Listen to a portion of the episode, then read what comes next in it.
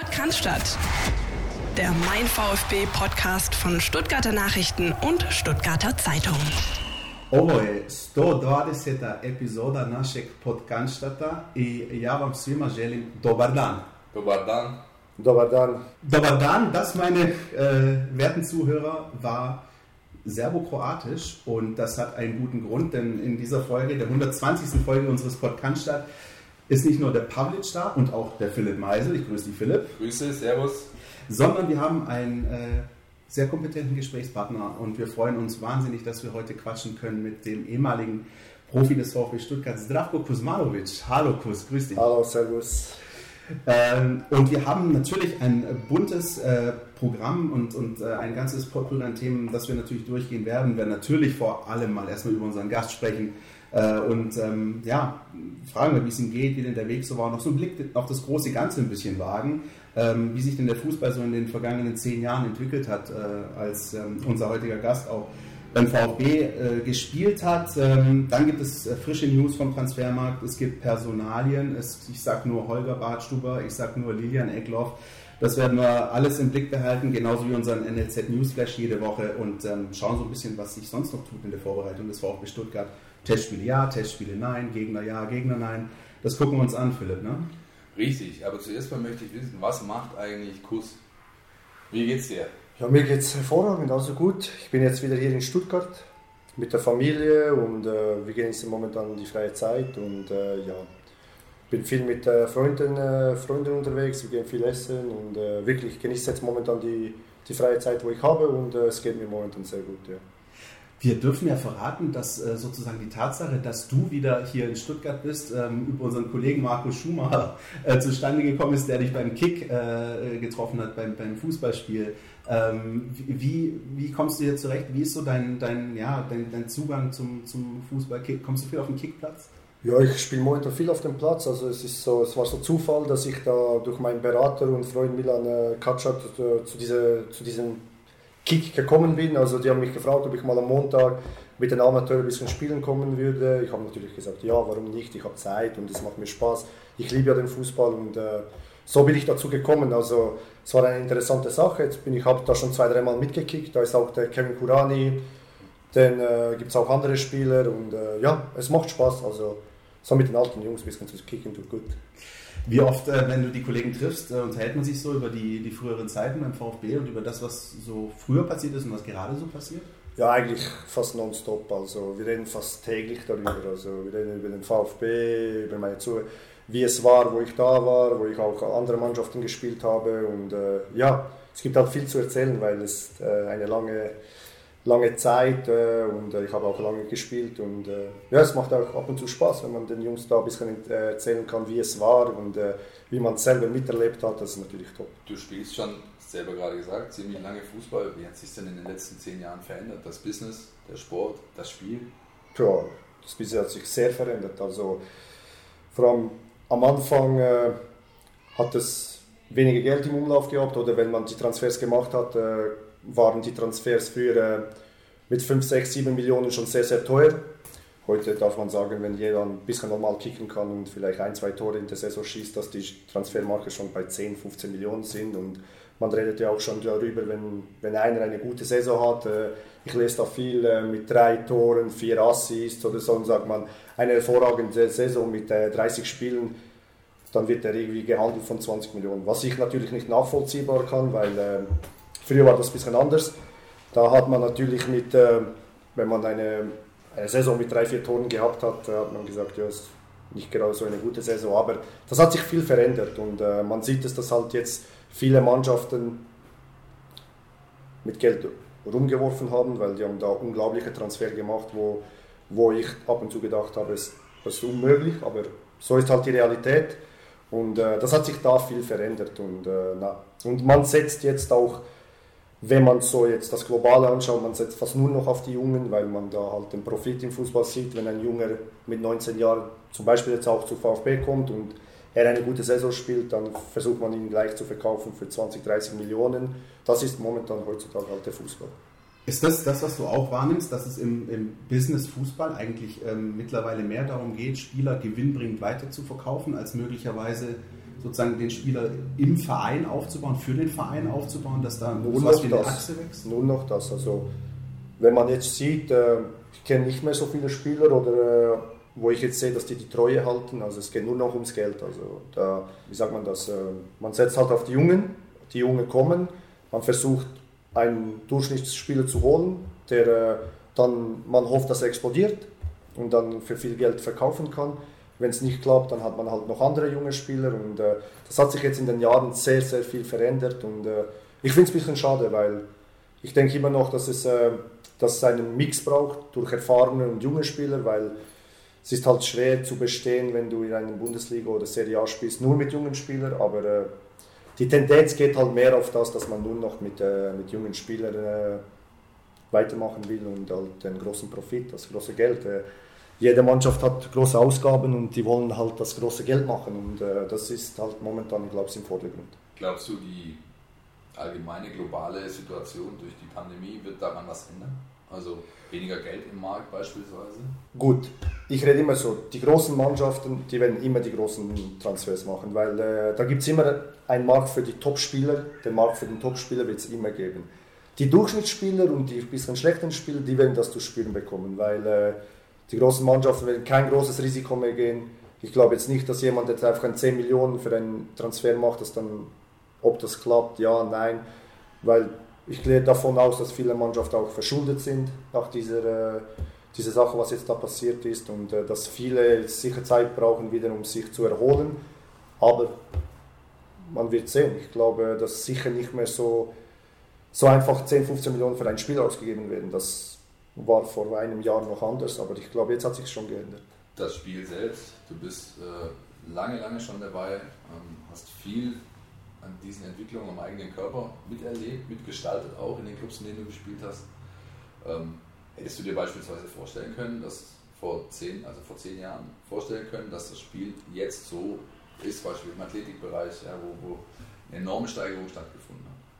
Ja, physisch hat es natürlich eine Riesensteigerung gegeben. Also heutzutage jeder kann laufen, jeder ist physisch parat, jeder ist zweikampfstark und so was der moderne Fußball halt heute ist. Also das wird verlangt und das muss man auch bringen. Und äh, es hat eine riesen Veränderung gegeben von zehn Jahren oder jetzt.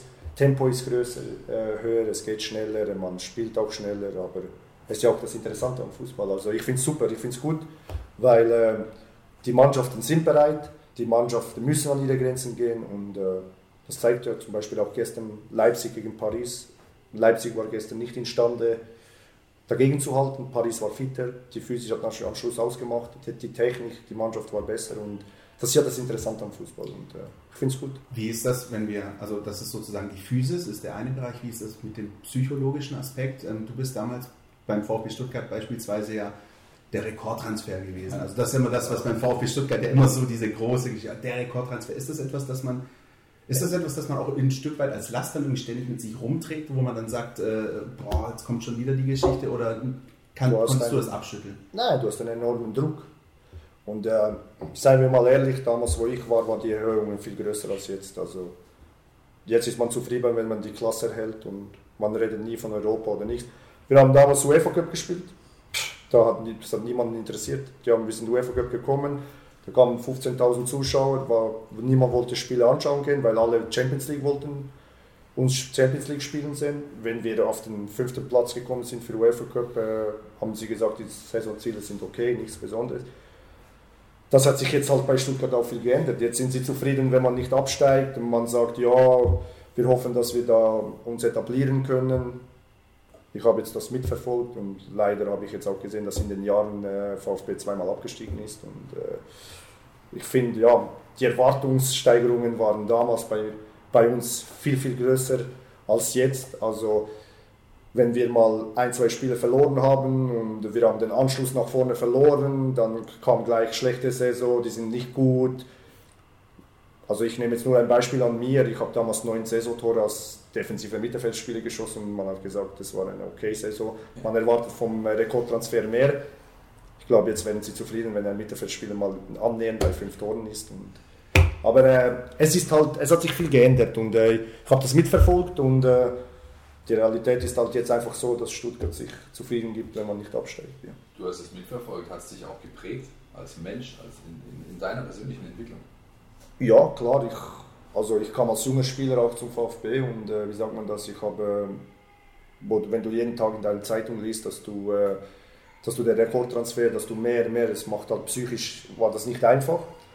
Aber ich habe so einen Charakter, dass ich halt nie aufgebe und äh, ich wollte immer besser und ich habe gesagt, okay, es gibt nur eins, wenn wir europäisch dabei sind oder so, mit guten Leistungen versuchst du halt äh, zurückzukommen oder äh, das zu geben, was die Leute verlangen. Und äh, ja, ich habe mein Bestes versucht, aber ich war eigentlich mit der Bilanz bei Stuttgart und alles, wie, wie viel das ich gespielt habe und was wir erreicht haben, eigentlich noch zufrieden. Ja.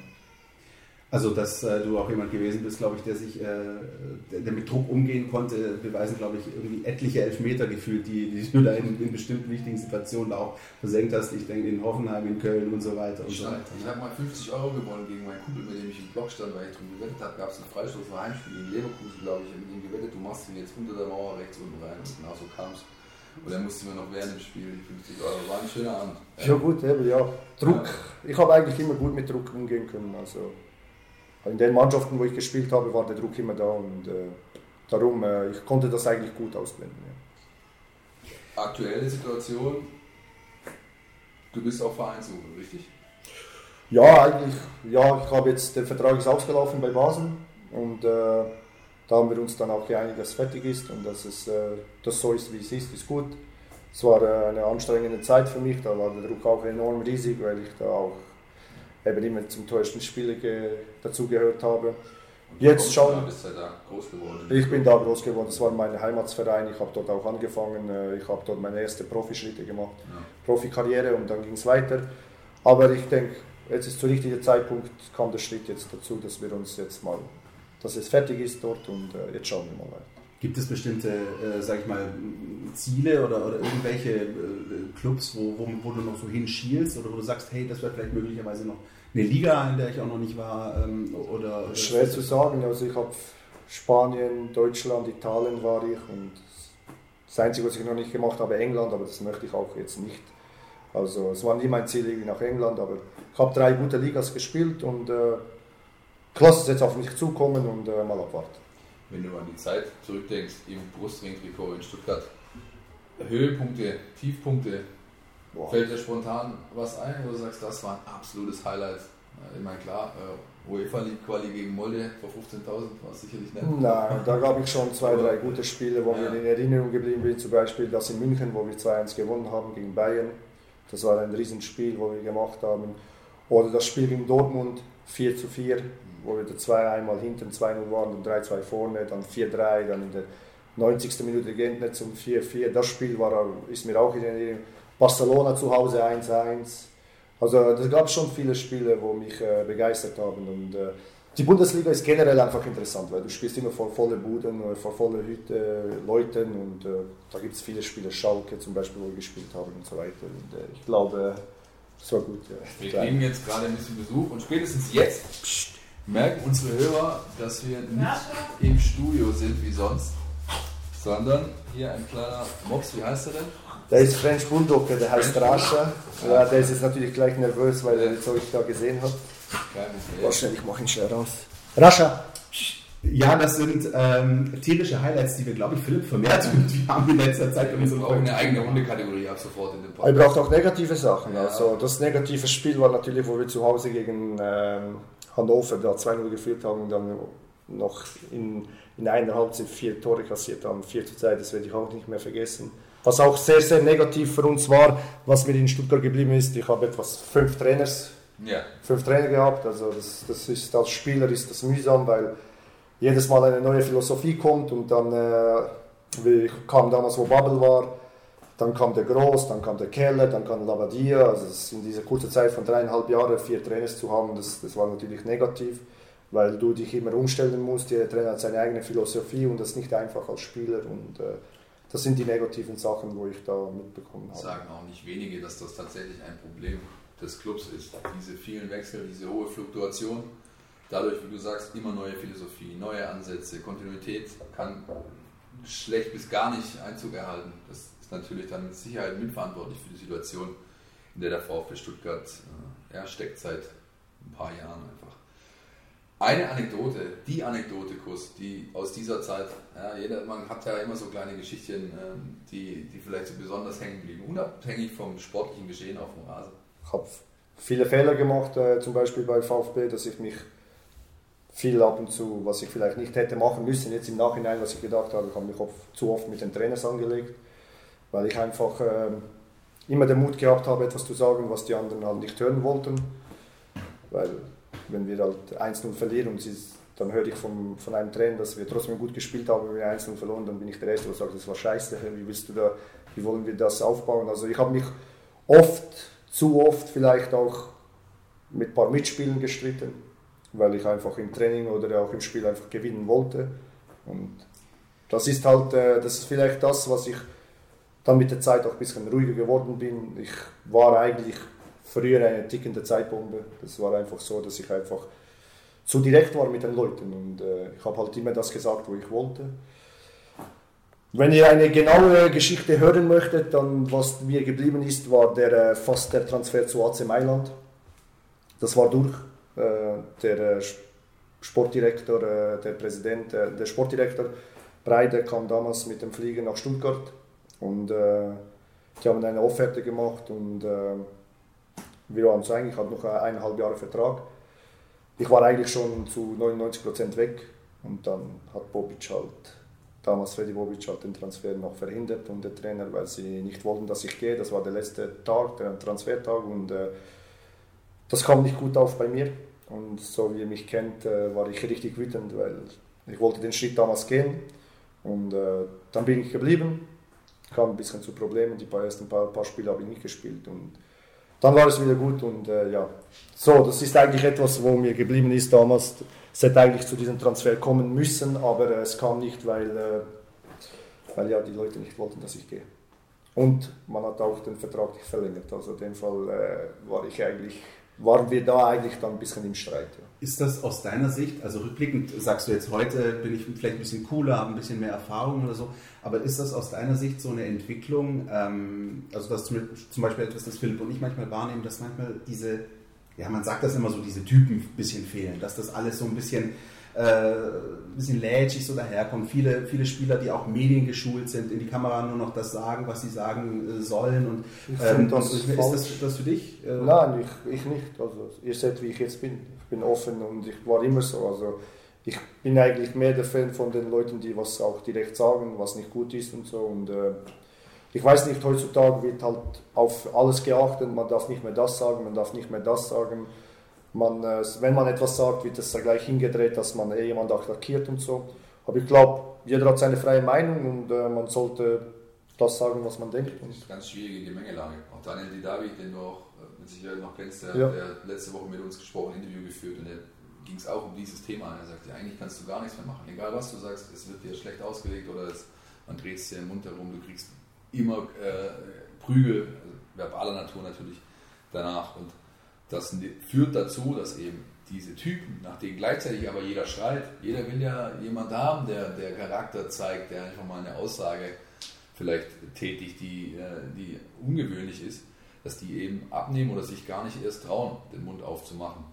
Ähm, schwierige, schwierige Situation ich glaube, das wird sich so schnell halt nicht ändern. Da gehören auch wir dazu, als Medien müssen wir uns ganz ehrlich auch den Schuh anziehen, dass natürlich ähm, ganz schnell aus Mücken Elefanten gemacht werden manchmal. Ja, und äh, das führt natürlich dazu, dass die Spieler dann irgendwann sagen, jo, warum soll ich da noch großartig mich positionieren?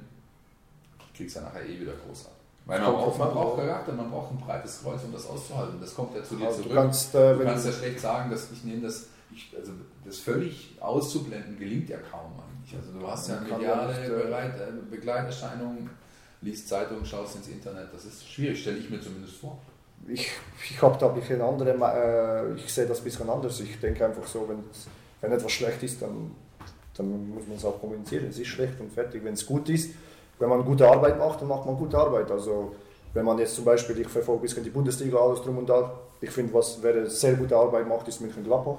Ja. machen wir jahrelang oder Freiburg. Wenn man sieht, was die für eine Etage, äh, Etage haben, für äh, Spieler zu kaufen und alles, die verkaufen jede Saison Minimum 5, 6 Spieler und dann holen sie wieder neu und die sind trotzdem jedes Mal irgendwie Sechster, Siebter oder Gladbach ist jetzt wieder Champions League, dann muss man sagen, dass es gut ist. Und wenn man jetzt die Situation hier anschaut, bei VfB, dann kann man in den letzten Jahren sagen, das war nicht gut, oder? Womit, womit unser Gast übrigens das gemacht hat, was wir sonst machen, nämlich die Überleitung zu den nächsten Themen oder zu den nächsten Dingen, über die wir sprechen wollen. Äh, äh, kurz, wir wollten dich nämlich fragen, wie du denn die Bundesliga äh, siehst, also auch in der Entwicklung seit der Zeit, in der du beim VfB warst, ähm, generell. Also du sagst, es gibt Vereine, die machen ihren Job gut, Vereine, die machen ihren Job vielleicht weniger gut. Wie, wie nimmst du denn die Bundesliga ähm, generell wahr und, und, und die Entwicklung? Gut, es ist, ja. gut, äh, ist immer noch ein, gut, ein sehr gutes Niveau und äh, man spielt guten Fußball. Also wenn man jetzt sieht, dass zwei Mannschaften der, äh, im Halbfinale der Champions League waren, also Bayern und Leipzig. Leipzig ist jetzt leider ausgeschieden, aber Bayern kommt, für meine Meinung her, kommt ja ins, ins Finale. Dann ist das eine gute Entwicklung. Also Europa League waren ja auch noch ein paar dabei, aber die sind jetzt auch raus, rausgeflogen, oder? Aber äh, mir gefällt einfach, wenn ich sehe, ein paar Mannschaften, wie die arbeiten. Also wie ich jetzt vorher gesagt habe, Gladbach, Freiburg oder andere Mannschaften, die sehr gut in Bayern müssen wir nicht dazu. Bayern spielt ja seine eigene Liga. Also für mich sind die einfach hochaus Favorit jedes Jahr, um den Titel zu gewinnen. Aber Dortmund spielt ja auch hervorragenden Fußball. Wie siehst du das äh, mit Blick auf, sage ich mal so, diese hm, Top 6, also die Mannschaften, die so in den Europapokal kommen? Also die Tendenz ist ja, dass das in den letzten Jahren fast immer dieselben sind. Ist für dich der Eindruck so, dass diese Schere ein bisschen zwischen den erfolgreichen oder den wohlhabenden Vereinen, äh, sag ich mal, den Spitzen 6, äh, Bayern, Dortmund, Leipzig, Gladbach, Leverkusen, ähm, dass die anderen Mannschaften das schwer haben, da ranzukommen? Dass zum Beispiel jemand, der, ich meine, ich will gar nicht mehr darüber reden, dass man als Aufsteiger irgendwie so weit hochkommt das nicht, aber dass es schwer ist für die anderen Mannschaften, da in diese Phalanx da von diesen Spitzenmannschaften reinzukommen oder siehst du die äh, Möglichkeit in der Bundesliga noch? Warum nicht, aber äh, das heißt ja auch nur Gutes für die Mannschaften, die immer da vorne stehen. Also die machen ja was Gutes, oder? Weil Bayern ist nicht ohne Grund immer Erster, Dortmund ist nicht ohne Grund immer in der Champions League. Äh, Gladbach ist äh, jahrelang immer auf einem guten Niveau, oder? Äh, jetzt haben sie wieder Champions League erreicht und alles. Also da ist einfach etwas, was gut funktioniert. Eine gute entweder arbeiten alle im Verein zusammen gut oder weil für mich ist kein Zufall, dass die Mannschaften, die unten sind, dass die auch immer dort sind. Also, weil äh, es ist jetzt nicht, dass jetzt eine Mannschaft, äh, also reden wir über Werder Bremen, seit ich weggegangen bin, ist Werder Bremen sechsmal oder vier, fünfmal im Abstiegskampf waren die, haben Relegation gespielt, Hamburg ist abgestiegen, ich, äh, auch jetzt und die kommen nicht mehr hoch, war auch immer ein Chaosverein, äh, also in dem Fall muss es ja wahrscheinlich so sein, dass im Verein viele Sachen nicht funktionieren, dass du dann auch dazu führt, dass du dort unten mitspielst. Und äh, ja, dann, es ist auch nicht, äh, sagen wir, Dortmund holt ein Sancho, also bedeutet, du musst zuerst mal so einen Spieler holen, egal ob du jetzt Geld hast oder nicht, aber du musst den Spieler entdecken und die haben ja das entdeckt und der ist ja gut und zu 80 Prozent, was Dortmund für Spieler holt, funktioniert in der Mannschaft gut und ich finde das einfach eine gute Arbeit vom Verein heraus. Also und da sind die anderen Mannschaften weit weg noch entfernt, die wo jetzt da um den Abstieg spielen. Wie sieht es denn mit Blick so international aus? Also wenn wir jetzt sozusagen mal von der Bundesliga rausgehen, in den anderen Ligen, also du kennst äh, dich sehr gut aus in der Schweizer Liga ähm, oder auch die serbische Liga meinetwegen, ähm, ist da, das ist ja auch schwierig sozusagen auch für, für Vereine sozusagen aus den anderen Ligen. Gut, wir hatten jetzt den FC Basel äh, äh, weit in der Europa League. Ähm, aber wie siehst du das sozusagen mit Blick auf diese Big Five Ligen im Vergleich zu kleineren Ligen? Gibt es da für dich irgendwie? Selben, ja. über das müssen wir nicht reden. Also, ja. Die haben gar keine Chance mehr. Also, ja. also wenn die ja ab und zu in die Gruppe kommen und nur die Quali schaffen, ist das schon eine, eine historische Moment. Also Basel in der Schweiz äh, hat jetzt diese Kom äh, Kampagne sehr gut gespielt, aber für die Zukunft äh, sehe ich sie auch wieder weit weg. Also, weil es fehlt halt, es, äh, es fehlt halt, du kannst nicht die Spieler holen, die du vielleicht möchtest. Und jetzt vor allem nach der Corona-Zeit, also es wird jetzt mega, mega schwer noch für die kleineren Mannschaften irgendeine Überraschung zu, zu machen. Also, ja. Ist das auch vielleicht äh, zurückzuführen auf die mangelnde Konkurrenz in den eigenen Ligen? Ein FC Basel spielt in der Schweiz außer äh, Bern vielleicht äh, ohne Konkurrenz in ja. Serbien, Partisan äh, und äh, Roter Stern, dann wird es eng in Dynamo, äh, in Dynamo sage ich schon, in Dynamo gibt es Zagreb, nein, in Kroatien gibt es äh, Dynamo und Hajduk mit Abstrichen und dann ist auch Feierabend. Ja, du hast quasi nie im Ligabetrieb diese richtigen Crunch-Time-Spiele die, und die helfen dir als Mannschaft einen Bewusstsein dafür zu entwickeln. Jetzt ist Europa League, jetzt geht's ab, jetzt hast du hier wirklich einen harten Gegner vor der Brust, jetzt musst du liefern. Ja? Und ich glaube, dass das, oder ich kann mir zumindest vorstellen, dass das mit eine Rolle spielt, dass diesen Clubs, die Celtic in Schottland ist dasselbe, die gewinnen ja alles, äh, die können mit der A-Jugend dahin fahren und gewinnen es immer noch. Und, und dann hast du halt aber diese Konkurrenzsituation nicht in der Liga und dadurch bist du international vielleicht auch nicht unbedingt so Das kann man sich so vorstellen, dass jede die Mannschaft, wo in den top kleinen Ligas die ersten zwei sind, dass die hier um den Abstieg spielen würden. Also ganz ja. einfach. Ja. Wenn die jedes Wochenende dieses Spielrhythmus in der Bundesliga hätten, die können vielleicht mal eine Überraschung machen oder so zwei, drei Spiele, aber wenn man 36 Spiele hat und die gesamte Saison nimmt, würden all die Mannschaften, wo ihr jetzt gesagt habt, mit Dynamo, mit Roter Stern, mit Partisan, mit Basel, mit Young Boys, die werden alle im unteren Drittel. Also da oben haben die nichts zu suchen. Also das ist einfach die Realität. Und äh, als Basel zum Beispiel damals, wo wir gespielt haben, kannst du mal in, in einem Spiel eine Überraschung machen. Aber wenn dann wirklich eine stärkere Mannschaft kommt, dann ist der Unterschied riesig. Ja.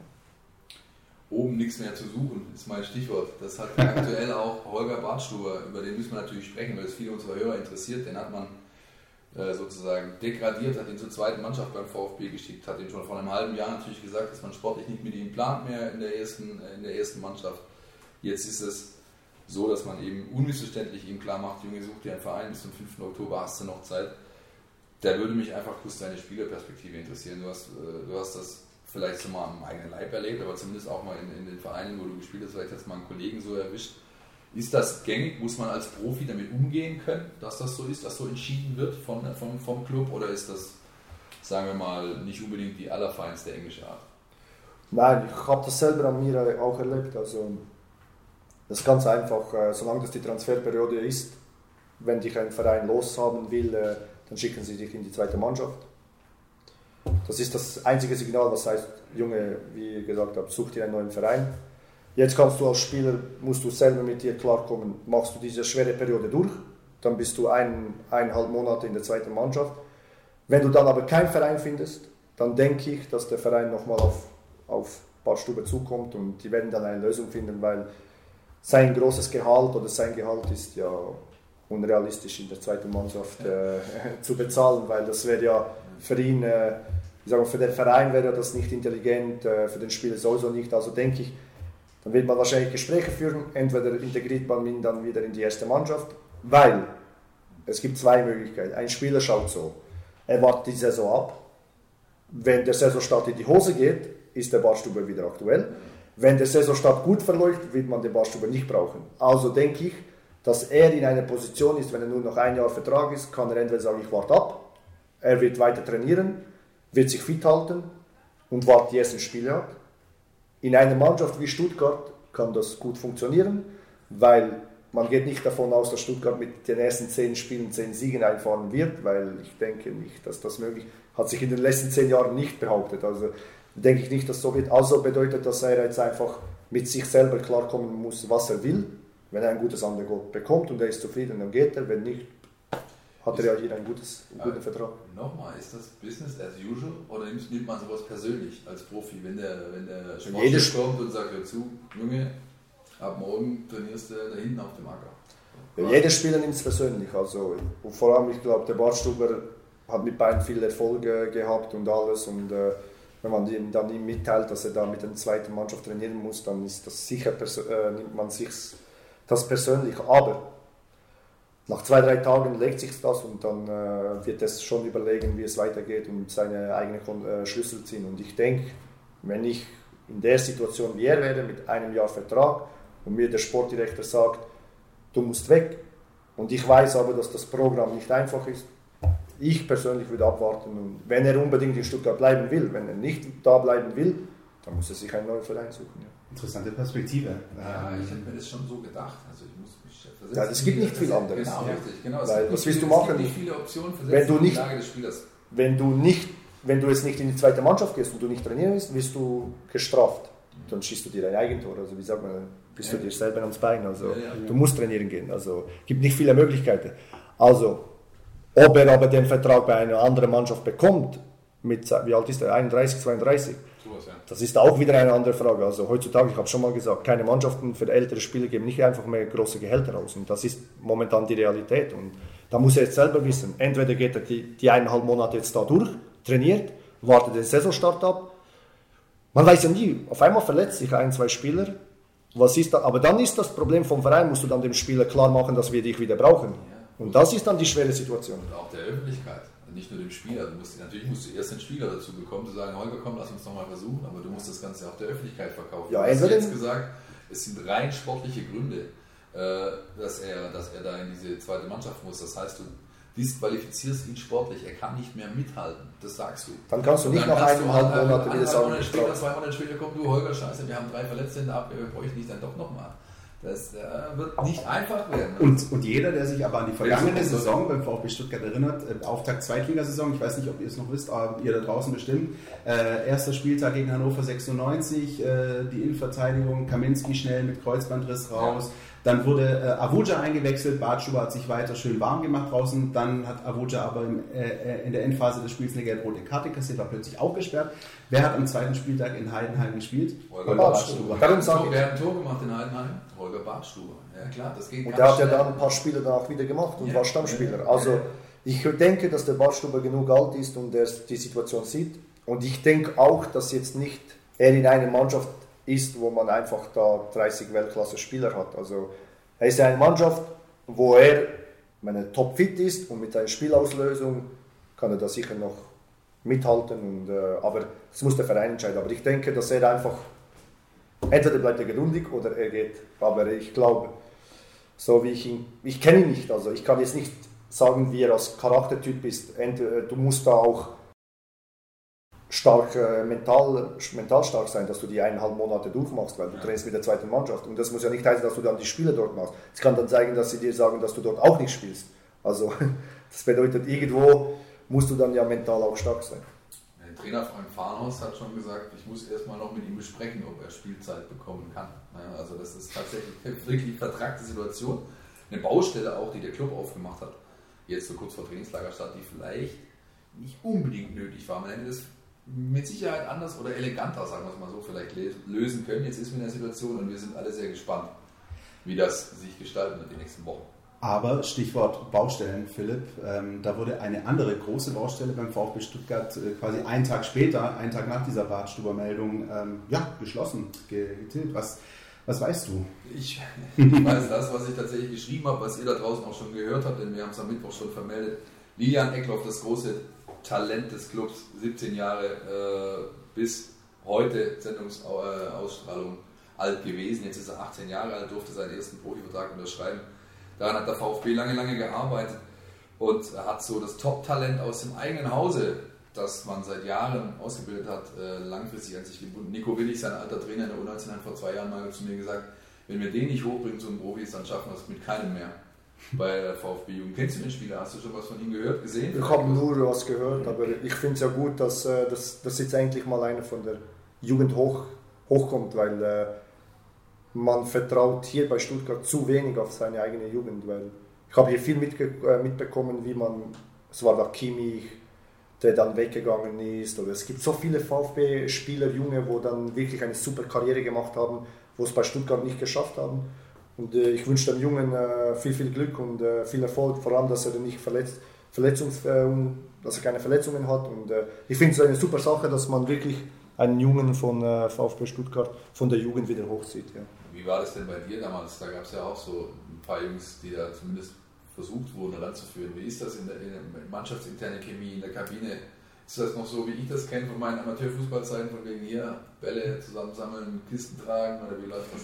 Gut, wir ähm, in der Mannschaft, wo ich gespielt habe, da Ja. waren wirklich viele Charaktertypen. Also Ja. mit Jens Lehmann, mit Kedira, mit Bularouche, mit Bognemjak, mit Marika, mit Kleb, also, pff, also mit D'Ambros, äh, Ambros, Ambrosini, äh, D'Ambros, oder Camoranesi. Camoranesi, ja genau, der Camoranesi. Ja, aber der war ja auch ein Weltmeister. Ja. Dann hast du halt richtig so Charaktertypen gehabt äh, und äh, da hast du es nicht einfach gehabt als Jünger. Also wenn du hochgekommen bist und konntest keine große Fresse haben, also, weil du hast dann schon eine auf die Kappe bekommen von uns. Also. Aber ich war ja selber noch jung, aber ich bin halt einer gewesen, der mir halt von den Eltern sagen lassen hat, aber der halt auch ein schwerer Charakter war, aber wir waren halt schon richtig so Typen. Und wenn dann da ein 18-Jähriger hochkam, da hat er dann schon ab und zu was die Meinung von den Eltern gehört. Aber wir haben denen viel geholfen. Also wir haben denen eigentlich meistens haben wir die Jungs am Boden gehalten, dass die nicht jetzt meinen, okay, ich bin ja eine Bundesligamannschaft, ich bin bei den Profis, ich kann machen, was ich will. So, der hat haargenau gewusst, was er machen darf, aber äh, ja. Und ich glaube, ähm, äh, korrigiere mich, aber man, man erkennt ja wahrscheinlich dann auch als älterer oder als erfahrener Spieler, wenn dann einer von diesen Jungen auch wirklich Potenzial hat. Das man immer, also ja. Bei uns, äh, ich darf nicht vergessen, der Kakao war ja auch noch da. Also, Stimmt. Also, das Charakterköpfe noch und nöcher damals. Also da, der war ja auch noch ein richtig Charakterspieler und alles, wo auch immer ehrgeizig war, um zu gewinnen. Also das bedeutet, wenn wir dann gesehen haben, dass ein Junge wirklich Talent hat und äh, der auch stark war und ich, hab, ich gehörte auch eigentlich auch noch zu den Jungen, aber äh, dann wurde er dann schon unterstützt von der Mannschaft und alles. Aber du konntest einfach nicht jetzt denken, dass du irgendwie eine große Klappe oder eine große Fresse haben konntest, das ging natürlich nicht. Also an einem Jens Lehmann konntest du nicht einfach sagen, hol du die Bälle, weil das wäre dann etwas anderes gewesen. Der hätte dir wahrscheinlich die Bälle weggeschmissen und musstest du sie einholen äh, gehen. Aber Gut, ja. Jens Lehmann hat nicht nur Bälle hochgeschmissen, sondern auch äh, Schuhe auf das Tor kurz vor dem Elfmeter. Oder äh, warst, du auch, warst du auch in dem Spiel warst du auch auf dem Platz, also glaube ich, der, den Khalid dieses Stirnband abgerissen hat und dann aus In St. Petersburg. Ja, ja, ja, also das ist halt so, aber bei uns hat man das gemacht, aber man hat sich eigentlich alle gut verstanden. Also wir haben dann wirklich alle in einen Strang gezogen und ja, wir waren ja auch einmal nach der Vorrunde mit zwölf Punkten da gestanden. Alle haben gesagt, ja, diese Mannschaft. Und dann sind wir vom zweitletzten Platz UEFA Cup reingekommen. Also muss ja, musst du ja Charakterspiele haben, um sowas zu erreichen, weil sonst geht es nicht. Vollkommen richtig. Bin gespannt, ob Momo Sissé einer werden kann.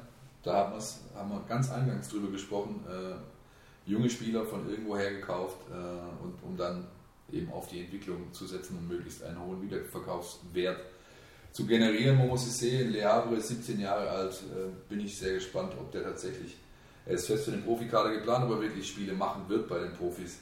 Sicher keine mehr machen wird, weil der VfB will unbedingt nicht mehr zurück. Das ist äh, Paulo Maffeo. Und ich glaube, nicht wenige VfB-Fans werden am Donnerstagabend, wenn ihr die Sendung hört, vielleicht danach gleich umschalten und ähm, auf dem Streaming-Portal eures Vertrauens FC Girona gegen FC Elche schauen. Christian, um was geht es da ganz genau?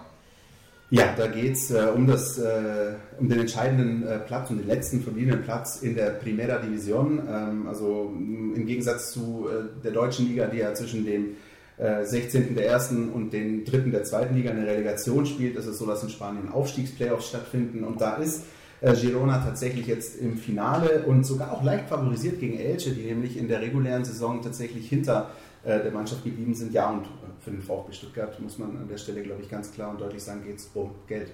Da geht es um Geld, richtig, denn wenn Girona aufsteigen sollte, dann, zieh, dann ist eine Kaufoption fällig. Die müssen den äh, Kollegen Maffeo dann fest verpflichten und so kommen immerhin 5 Millionen von den 1, 9,5 bis 10, die man für ihn ausgegeben hat, wieder rein und der Schaden ist halbwegs repariert. Das Einzige, das wir jetzt noch klären müssen oder vielleicht klären lassen von unseren Hörern, ist, sagt man jetzt eigentlich Girona oder sagt man Girona? Und da bitten wir um eure Zuschrift. Genau, genau, genau. Antwortet uns einfach in den, in den sozialen Netzwerken entsprechend. Wir sind sehr gespannt. Gerne auch per Sound natürlich. Ihr könnt das ja äh, unfallfrei einsprechen.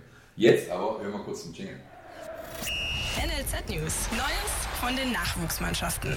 Unser NLZ Newsflash Kurs. Wir haben eigentlich gerade schon so ein bisschen darüber gesprochen. Nachwuchsarbeit vom VfB Stuttgart ist immer ein fester Bestandteil unserer unserer Sendung. Ich will gar nicht so sehr auf die, den Stand der Vorbereitung U21, 19, 17 eingehen. Da ist noch viel Bewegung, viel Arbeit. Auch äh, die Saisonstarts stehen äh, Mitte, Ende September an, nee, Anfang äh, Mitte September an.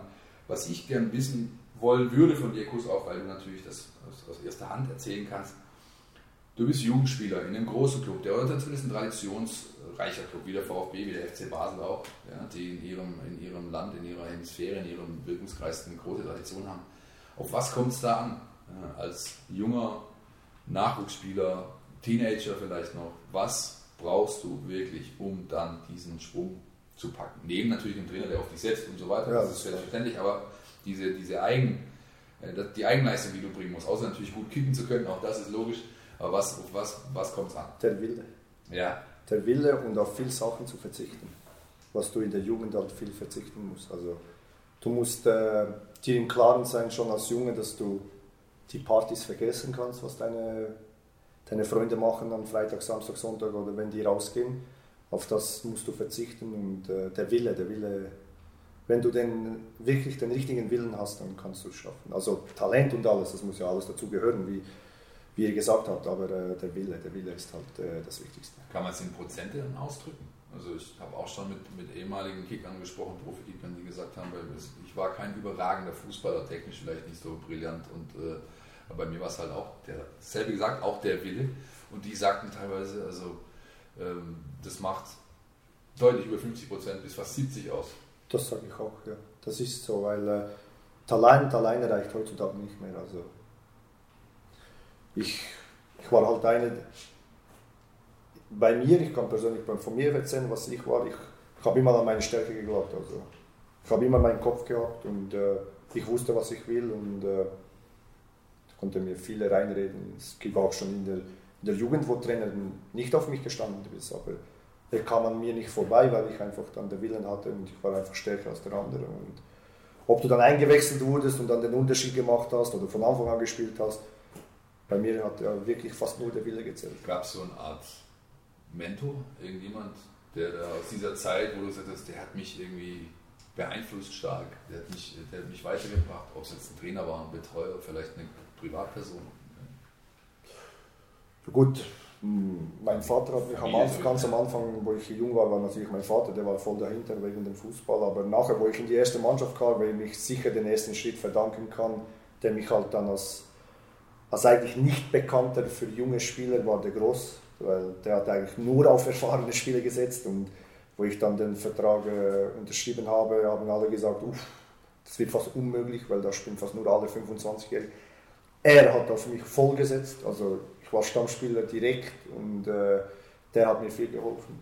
Dann der, mein Berater und mein Freund Milan Katschner, der hat mir viel geholfen in der Karriere, vor allem bei der mentalen Stärke und äh, der war halt in den schwierigen Momenten, weil du als Fußballer viel Dummheiten machst. Das ist einfach so, das muss man sagen. Also es gibt keinen Fußballer, der eine Karriere durchmacht, der keinen Blödsinn macht. Und da war ich auch dabei, also ich habe auch viel Blödsinn gemacht. Und da hat er mir viel geholfen, eben der Berater. Und, äh, der, er, ist halt Berater, er war Berater, aber durch das ist er mein bester Freund geworden und äh, die, die Person, die ich am meisten vertraut habe. Und äh, ja, das sind halt wenige, aber gute für mich. Du hast gerade Christian Groß angesprochen, äh, der also auch eine wichtige Person äh, in deiner Entwicklung war. Ähm, wie ist das denn? Gibt es dann so bestimmte, auch besondere Beziehungen zwischen Spielern und Trainern? Ähm, wie, anders gefragt, wie hast du denn dann reagiert, als Christian Groß dann plötzlich nach Stuttgart gekommen ist? Ist, dann, ist es dann so ein großes Wiedersehen, wo man dann weiß zwar, was einen erwartet, oder, oder wie, wie, nimmt man das denn auch emotional wahr, so ein, so ein Laufweg? Gut, ich wusste es ja schon ein bisschen. Also ja. Ich wurde ja auch schon gefragt, wie er ist und so, wie er in Basel war und ich konnte ihn ja nur empfehlen, weil, wie ich gesagt habe, er war für mich eine wichtige Stütze und dann kann ich ja nicht sagen, wenn mich VfB fragt, wie ist der Trainer. Für mich war er eine sehr wichtige Person und wo er hier war, ich wusste, dass wir äh, uns von diesem zweitletzten Platz, dass wir uns da retten werden mit ihm, weil ich wusste, wie er trainiert und äh, auf was er Wert legt. Und es hat ja gut funktioniert. Danach kamen die anderen Probleme, was er dann gemacht hat, das war, weiß ich ja nicht und ich habe da viele Sachen mitbekommen und so. Aber äh, er, er war gut, ja. Er war, äh, er war gut. Aber er ist eine harte Person. Also, ja, so hat er sich auch gegeben. Aber ist das ist eine harte so? Person. Also, zu den jungen Spielern ist das schwer eigentlich. Ist es dann so, dass zum Beispiel jemand wie er, gut, das ist jetzt natürlich nur Pass pro Toto, aber ähm, oft ist es ja so, dass Trainer, zum Beispiel auch ein Hüb Stevens oder so, dann oft gerne so nach außen, auch in Pressekonferenzen, den, so hart, den harten Hund geben, äh, um aber auch ein Stück weit auch die Mannschaft zu schützen. Ähm, oder ist es dann schon auch das Naturell auch der Trainer, dass die dann auch intern dann so sind? Oder haben der, der ist so, der ist ja. so, der ist, der ist einfach alte Schule. Ja. Der, bei dem gibt es nicht, also ich kann mich gut erinnern, wo ich 18 Jahre war, 19, habe ich eine Flagge auf meinen Schuh gemacht. Das war damals gerade rausgekommen. Ja, die, die Option, das aufsticken zu Der hat mir gesagt, du spielst nie mehr in diesem Schuh. Zieh normale Schuhe an. Und für mich war das erledigt. Also ich habe den Schuh einmal angezogen und nie mehr. Also schau, ich will dich nicht nehmen. Also er war alte Schule und alter Charakter und ja. Funktioniert das heute noch? Also gibt es heute, Nein. meine Typen gibt es ja heute noch, aber, aber sie sind nicht mehr allzu sehr in, viel in, in Trainerpositionen. Die Jungen Felix können gar nicht mehr. Also die Jugend verändert sich ja. Kannst du die ich heute sage noch so sag euch jetzt euch mal ehrlich, die Jugend können das gar nicht mehr im Kopf mithalten. Also die können gar nicht mehr so einen Trainer haben. Da kommt gleich, sagt ein Junge, ja, ich kann nicht, weil es ist mir zu hart, ich gehe nicht. Also vergiss das. Fußball hat sich da komplett verändert. Also da gibt es keine Läufe mehr, wo du 50 Mal über 100 Meter hin und her sprinten musst und dann weiter trainieren musst. Das gibt es nicht mehr. Oder Straftraining, habt ihr schon zuletzt mal Straftraining gehört, wo wir ein Spiel verloren haben, mussten wir zwei Stunden laufen gehen und äh, nach dem Spiel am nächsten Tag, wo du kaputt bist. Also die Jungs kennen das gar nicht mehr. Das ist die neue Generation. Das behaupte ich. Das letzte Straftraining, das ich äh, erlebt habe, war im Trainingslager in Spanien, als Hub Stevens morgens um 5 Moritz Leitner aufs Laufband geschickt hat und aber daneben stand mit der Uhr und geguckt hat, Ja, also wie lange läuft. Aber klar, äh, Ich, ich erinnere mich auch an, an, an Trainingseinheiten mit Felix Magath, äh, kurz nach Sonnenaufgang irgendwie äh, noch ein Waldlauf in, in Degerlochs Höhen. Also Ja, Äh, das gab es alles, aber wir hatten das letzte Woche nämlich, das ist ganz interessant, dass du es ansprichst, kurz, weil wir hatten das ähm, in der vergangenen Woche mit Steffen Görsdorf, der aus der spieltaktischen, aus der statistischen Analyse auch gesagt hat, die, die Zeit dieser Trainer Generäle ist, ist vorbei. Ist vorbei, ist vorbei. Jetzt setzt man auf Wohlfühlfaktor, dass die Jungs, dass die, ja, wir müssen das, man, es ist vorbei. Also was ich auch erlebt habe, zum Beispiel auch die letzten Jahre in, in der Fußball, äh, die Trainer, die, die will man gar nicht mehr. Das ist einfach so. Man, äh, man, man, man hat komplettes Training verändert, man schaut auf andere Details, man schaut, dass äh, die, die Jungen können gar nicht mehr kritikfähig sein. Also wenn du denen wirklich die Meinung sagst, dann verletzt er sich oder hat gar kein mehr Selbstvertrauen mehr zum Spielen. Also ich, wenn du zum Beispiel jetzt einen Jungen mal wirklich zu Sau machst, dann merkst du haargenau, dass der mit seinem Selbstvertrauen tjup, runter ist und fertig. Für ihn ist das Spiel vorbei. Aber wenn du ihm die ganze Zeit sagst, komm Junge, gut, komm Junge, gut, auch wenn du 3-0 hinter bist, musst du ihm sagen, komm Junge, gut, das ist ein Blödsinn. So, wenn du 3-0 hinter bist, dann brennt der Baum und dann kannst du doch nicht einem sagen, komm Junge, nur, nur um zu schauen, dass, dass die Atmosphäre gut ist. Und das gibt es nicht mehr, das ist vorbei. Das ist jetzt die Zeit und man muss es so akzeptieren, wie es ist. Und da haben es eben dann die älteren Spieler auch schwer. Denke ich, sage ich jetzt mal, dass die älteren Spieler haben es schwer, weil den Jungen wird weil viel die mehr das noch jetzt kennen, meinst du, meinst du so? Weil die das ja, weil kennen? Ich denke jetzt zum Beispiel, ähm, wer soll ich jetzt nehmen? Ich weiß jetzt nicht. Äh, wer ist der Dreckskerl in äh, Stuttgart? Gibt es einen überhaupt? Keinen, oder? Wird, wird schwierig. Also, Wird ja, schwierig. er spielt in der zweiten Mannschaft vielleicht demnächst. Also wenn der Badstube so ein Dreckskerl ist und er die Meinung sagt und äh, was ich ja auch gut finde, solche Spieler gibt es jetzt zu wenig, weil man schaut nur noch, dass man die Spieler in ein schönes Paket, komm Junge, so muss es laufen. Ich, ich kenne ich kenn einen äh, Dreckskerl, der spielt aber nicht mehr beim VfB Stuttgart, den ich persönlich für im positiven Sinne für so einen Dreckskerl halte. Das ist Joshua Kimmich, der spielt aber beim FC Bayern. Das ist für mich Ja, aber da sieht man es aber auch. Ja. Der ist ein Leistungsträger. Der gibt alles. Und der sagt dann auch mal, was, was die Meinung ist. Und Bayern liebt den. Alle lieben den. Weil der spielt deutsche Nationalmannschaft. Der Junge, der beißt, der geht, dem ist alles egal. Auch nach dem Spiel, wo er gesagt hat, dass wir spielen scheiße. Und solche Spieler kann ich hier keinen mehr. Gibt es weniger. Gibt es weniger, ja.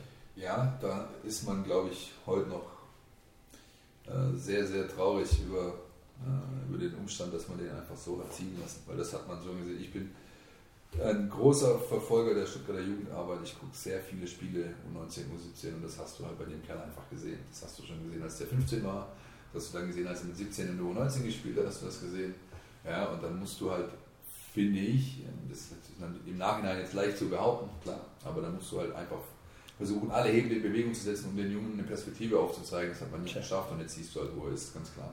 Ist schon stark, Am Schluss ähm, aber gehört einfach auch sehr viel dazu. Also ich muss, das, das kommt ja aus ihm selbst. Ich meine, das, da, musst du schon, Es musst ist, du einfach richtig. es ist so eine. Besessenheit. Es ist Ja, wirklich so genau. eine Besessenheit, die dazu ja, gehört. Ne? Ja. So, wir haben noch einen Punkt hier auf der Liste. Der, ich weiß nicht, ob es da um Besessenheit geht. Jedenfalls, äh, das Trainingslager steht an den Kitzbühel. Ganz klassische Frage, muss ich dich fragen. Hast du es gemocht früher oder hast du es gehasst? Ich hab's gehasst. Wer mag schon Trainingslager? Es kommt darauf an, wo man jetzt gespielt hat. Da, zum Beispiel Spanien war schön.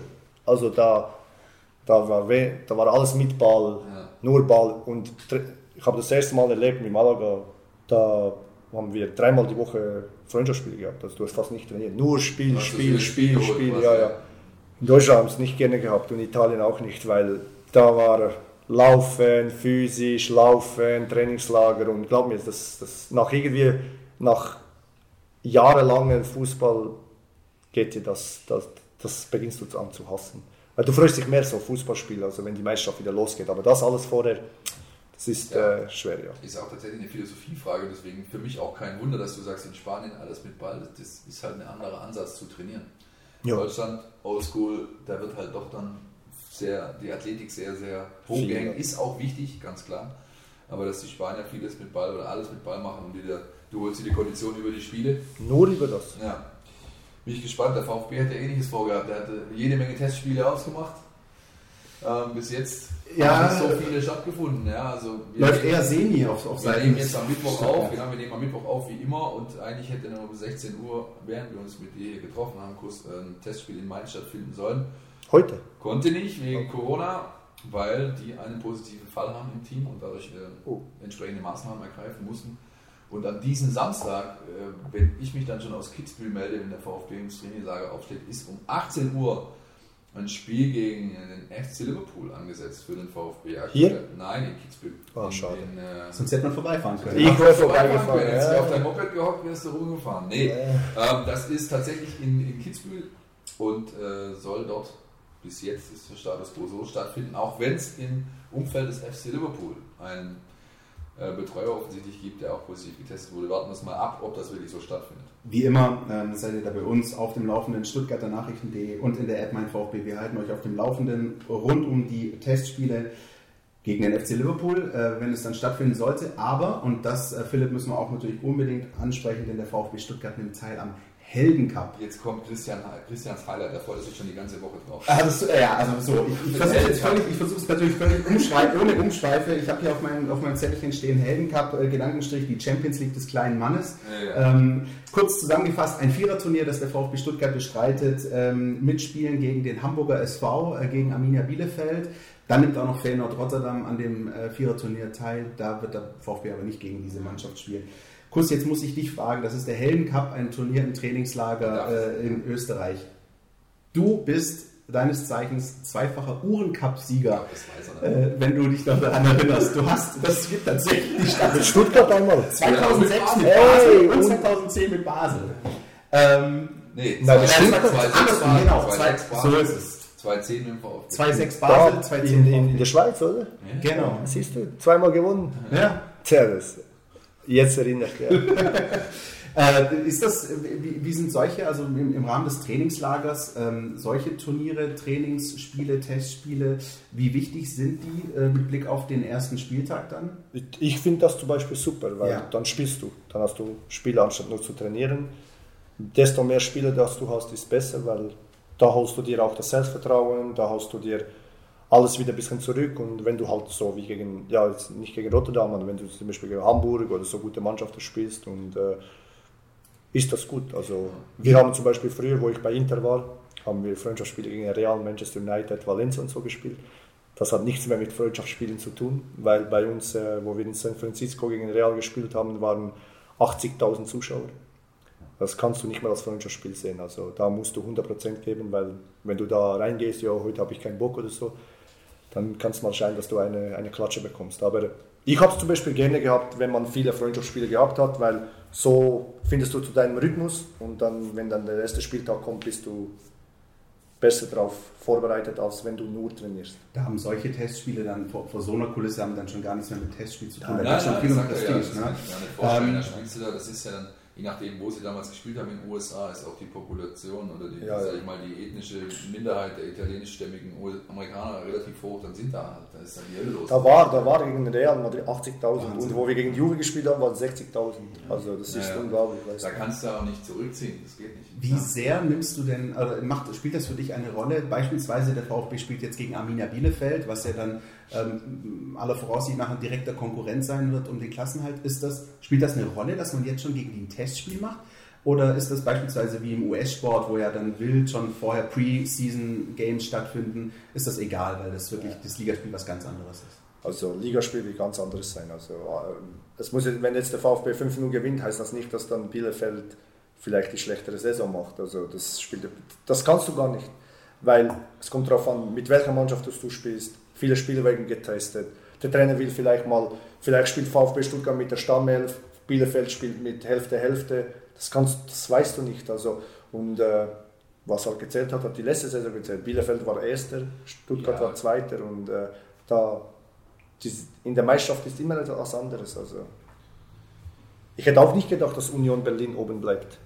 Und die sind auch mit, ja, am Schluss sind sie oben geblieben. Ja, die sind relativ souverän. Das also kann man so sagen, oder? Hätte ich auch nicht gedacht. Also für mich war das der Abstiegskandidat Nummer eins. Aber am Schluss sind sie oben geblieben. Gibt es denn Kontakte noch zu Union Berlin? Ich, ich erinnere mich beispielsweise, dass es ein äh, Innenverteidiger gibt mit Nevin Subotic, der, der da noch kickt. Hast du da Also ich habe gute Kontakte und auch schlechte Kontakte. also wenn wir so offen reden. Nein, der gute Kontakt ist Nevin Subotic und der schlechte ist natürlich die Vergangenheit mit dem Trainer Urs Fischer. Äh, Freunde werden wir nicht mehr. Und, aber ist gut so. Das braucht es auch im Fußball. Entweder willst du mal Freund, willst du kein Freund. Da hatte ich in Stuttgart auch gute Erfahrungen mit, zwei, mit einem Trainer, aber ist gut, ja. Urs Fischer geht gern angeln, habe ich gelesen vor kurzem. Was du nicht alles Eine schöne Story, wo er mit, mit so einer Warthose mit einem Hecht im großartig. Gut, eine Sache noch, bevor wir einen Jingle erfahren. Und zwar am Samstag steht der VfB-Pokalgegner fest. Der DFB-Pokalgegner. Hansa Rostock wartet im Finale auf. Christian, das ist jetzt mein merken, deswegen also am äh, kommenden Samstag um 16.45 Uhr im Rostocker Ostseestadion. Das Finale im Landespokal Mecklenburg-Vorpommern zwischen, Philipp, du hast es gerade gesagt, Hansa Rostock und meinem persönlichen Lieblingsvereinsnamen, dem Torgelower FC Greif. Stark. Das ist ein Oberligist aus Mecklenburg, äh, der vermutlich eher keine Chance haben wird, aber wir werden es beobachten. Man kann es auch live sogar in der AD-Konferenz sehen. So sieht's aus und die Zeichen stehen schon eindeutig in diese Richtung, dass der VfB zum dritten Mal in Folge in der ersten DFB-Pokalrunde an die Ostsee reist, um gegen Hansa Rostock versuchen. Es steht ja 1 zu 1 in den Duellen, ne? einmal verloren, einmal weitergekommen.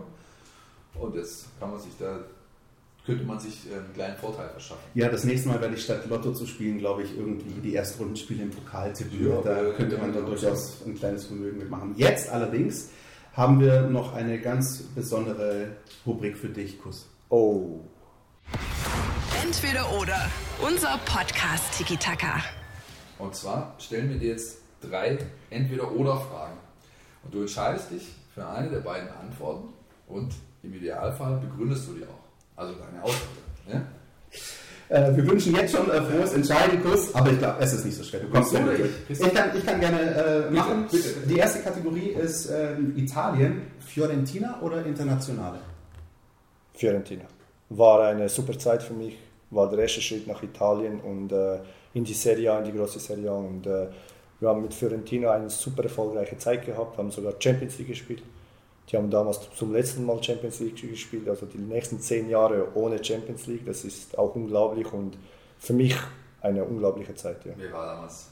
Was waren deine Kameraden, deine Mannschaftskollegen? Mutu, dann Bobo Vieri, ja. Luca Toni. Ja äh, Liverani, ja, ja, also schon gute Mannschaft gehabt. Ja. Uli Falushi, der tschechische Nationalspieler, ja. also richtig gute Mannschaft, ja. Frey, Sebastian Frey, der französische Torwart, gute, gute Mannschaft.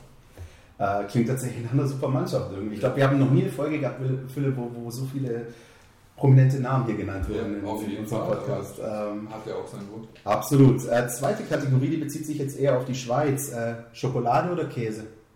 Boah, definitiv Schokolade. Ja. Kommt schnell. Die das war, das war mein Problem in der ganzen Karriere. Zu viel Schokolade gegessen. Das, wenn ich, hätte ich da ein bisschen weniger gegessen, wäre es vielleicht noch besser gelaufen. Ja. Und die letzte, äh, dann hast du es auch schon geschafft. Das ist meine Lieblingsfrage äh, von all den. Ja, da bin ich auch mal gespannt, weil ähm, äh, das wirklich auch was ist, was man ähm, als, als Fan, äh, glaube ich, ganz groß in Erinnerung hat beim VfB Stuttgart. Die letzte Entweder-Oder-Frage bezieht sich auf Elfmeter.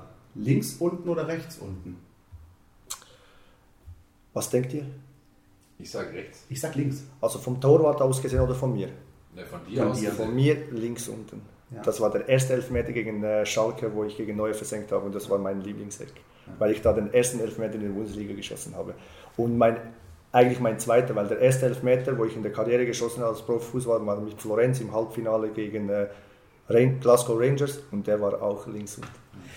Ist das etwas, ähm, weil die ja bei dir wirklich äh, todsicher waren, äh, in den allermeisten Fällen, ist das ähm, etwas, wo du dir vorher ganz klar vorgenommen hast, den schieße ich nach links oder den schieße ich nach rechts? Ich habe einen guten Innenseitenschuss und ich entscheide mich dann schon früh für die Ecke. Und dann versuche ich desto platzierter dorthin. Aber mit der, desto mehr Elfmeter, dass du schießt und desto weniger, dass du verschießt, ist dein Selbstvertrauen größer. Und meins war riesig, weil ich habe 8 von 8 gemacht, also das war super. Das ist eine Quote. Das ist definitiv eine Quote. Das war schon größer, also war jetzt nicht so schlimm, oder? Das war super. Das war eine einfache Frage. Ich habe viel etwas Schlimmeres Nein, erwartet. Wir, wir, ja, das ist schon ein bisschen harter sein können. Wir geben ja zu, dass wir es ja, ein bisschen ich so mehrere als ob äh, es schlimmer sei oder ist, als es dann wirklich äh, hinten rauskommt. Also es ist eigentlich immer vor allem dieser, dieser äh, Effekt, den ihr da draußen leider nicht mitbekommen könnt, dass immer erst der, der Schreck in die, in die Augen fährt äh, und dann aber ist es dann doch ganz ah, Das war easy. Ich habe Schlimmeres erwartet. Nein, nein, nein. Wir sind ja keine Unmenschen. also bitte. Das war's für diese Woche, würde ich sagen. Wir bedanken uns ganz herzlich. Ich bedanke mich auch. Hat das hat großen, großen Spaß gemacht. Wir war super, ja. Dir ein bisschen. Ja. Danke, danke. Und äh, euren, euren Hörern, sage ich schon, unseren Hörern da draußen auch. Christian, wir müssen noch ein bisschen äh, Standards ab.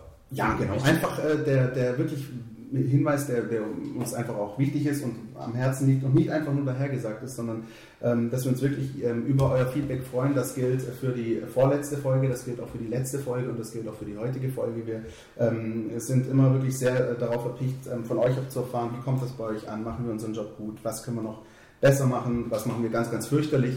Ähm, meldet euch da jederzeit bei uns über die verschiedenen Kanäle, Insta, Facebook, Twitter, mein VfB, ihr wisst, wo ihr uns erreichen könnt. E-Mail info at meinvfb.de und ähm, dann gibt es auch äh, am Ende der Woche auch nochmal ein Newsletter äh, des Kollegen Philipp Meisel, der, dass ihm das besonders ganz wichtig ist, euch sieht, äh, ja. in dieser Folge euch sieht äh, am Wochenende. Meldet euch da an unter www.stn.de slash meinvfb Newsletter. Ähm, das ist großer Sport, denn ihr werdet da nicht nur gesiezt, sondern seht auch ein kleines nettes Bildchen von Philipp Meisel. So sieht's aus. Äh, wir sagen Tschüss und Kuss. Das letzte Wort gebührt dir. Hast du noch irgendwas an die VfB-Fans als Botschaft, dass du hinterlassen möchtest?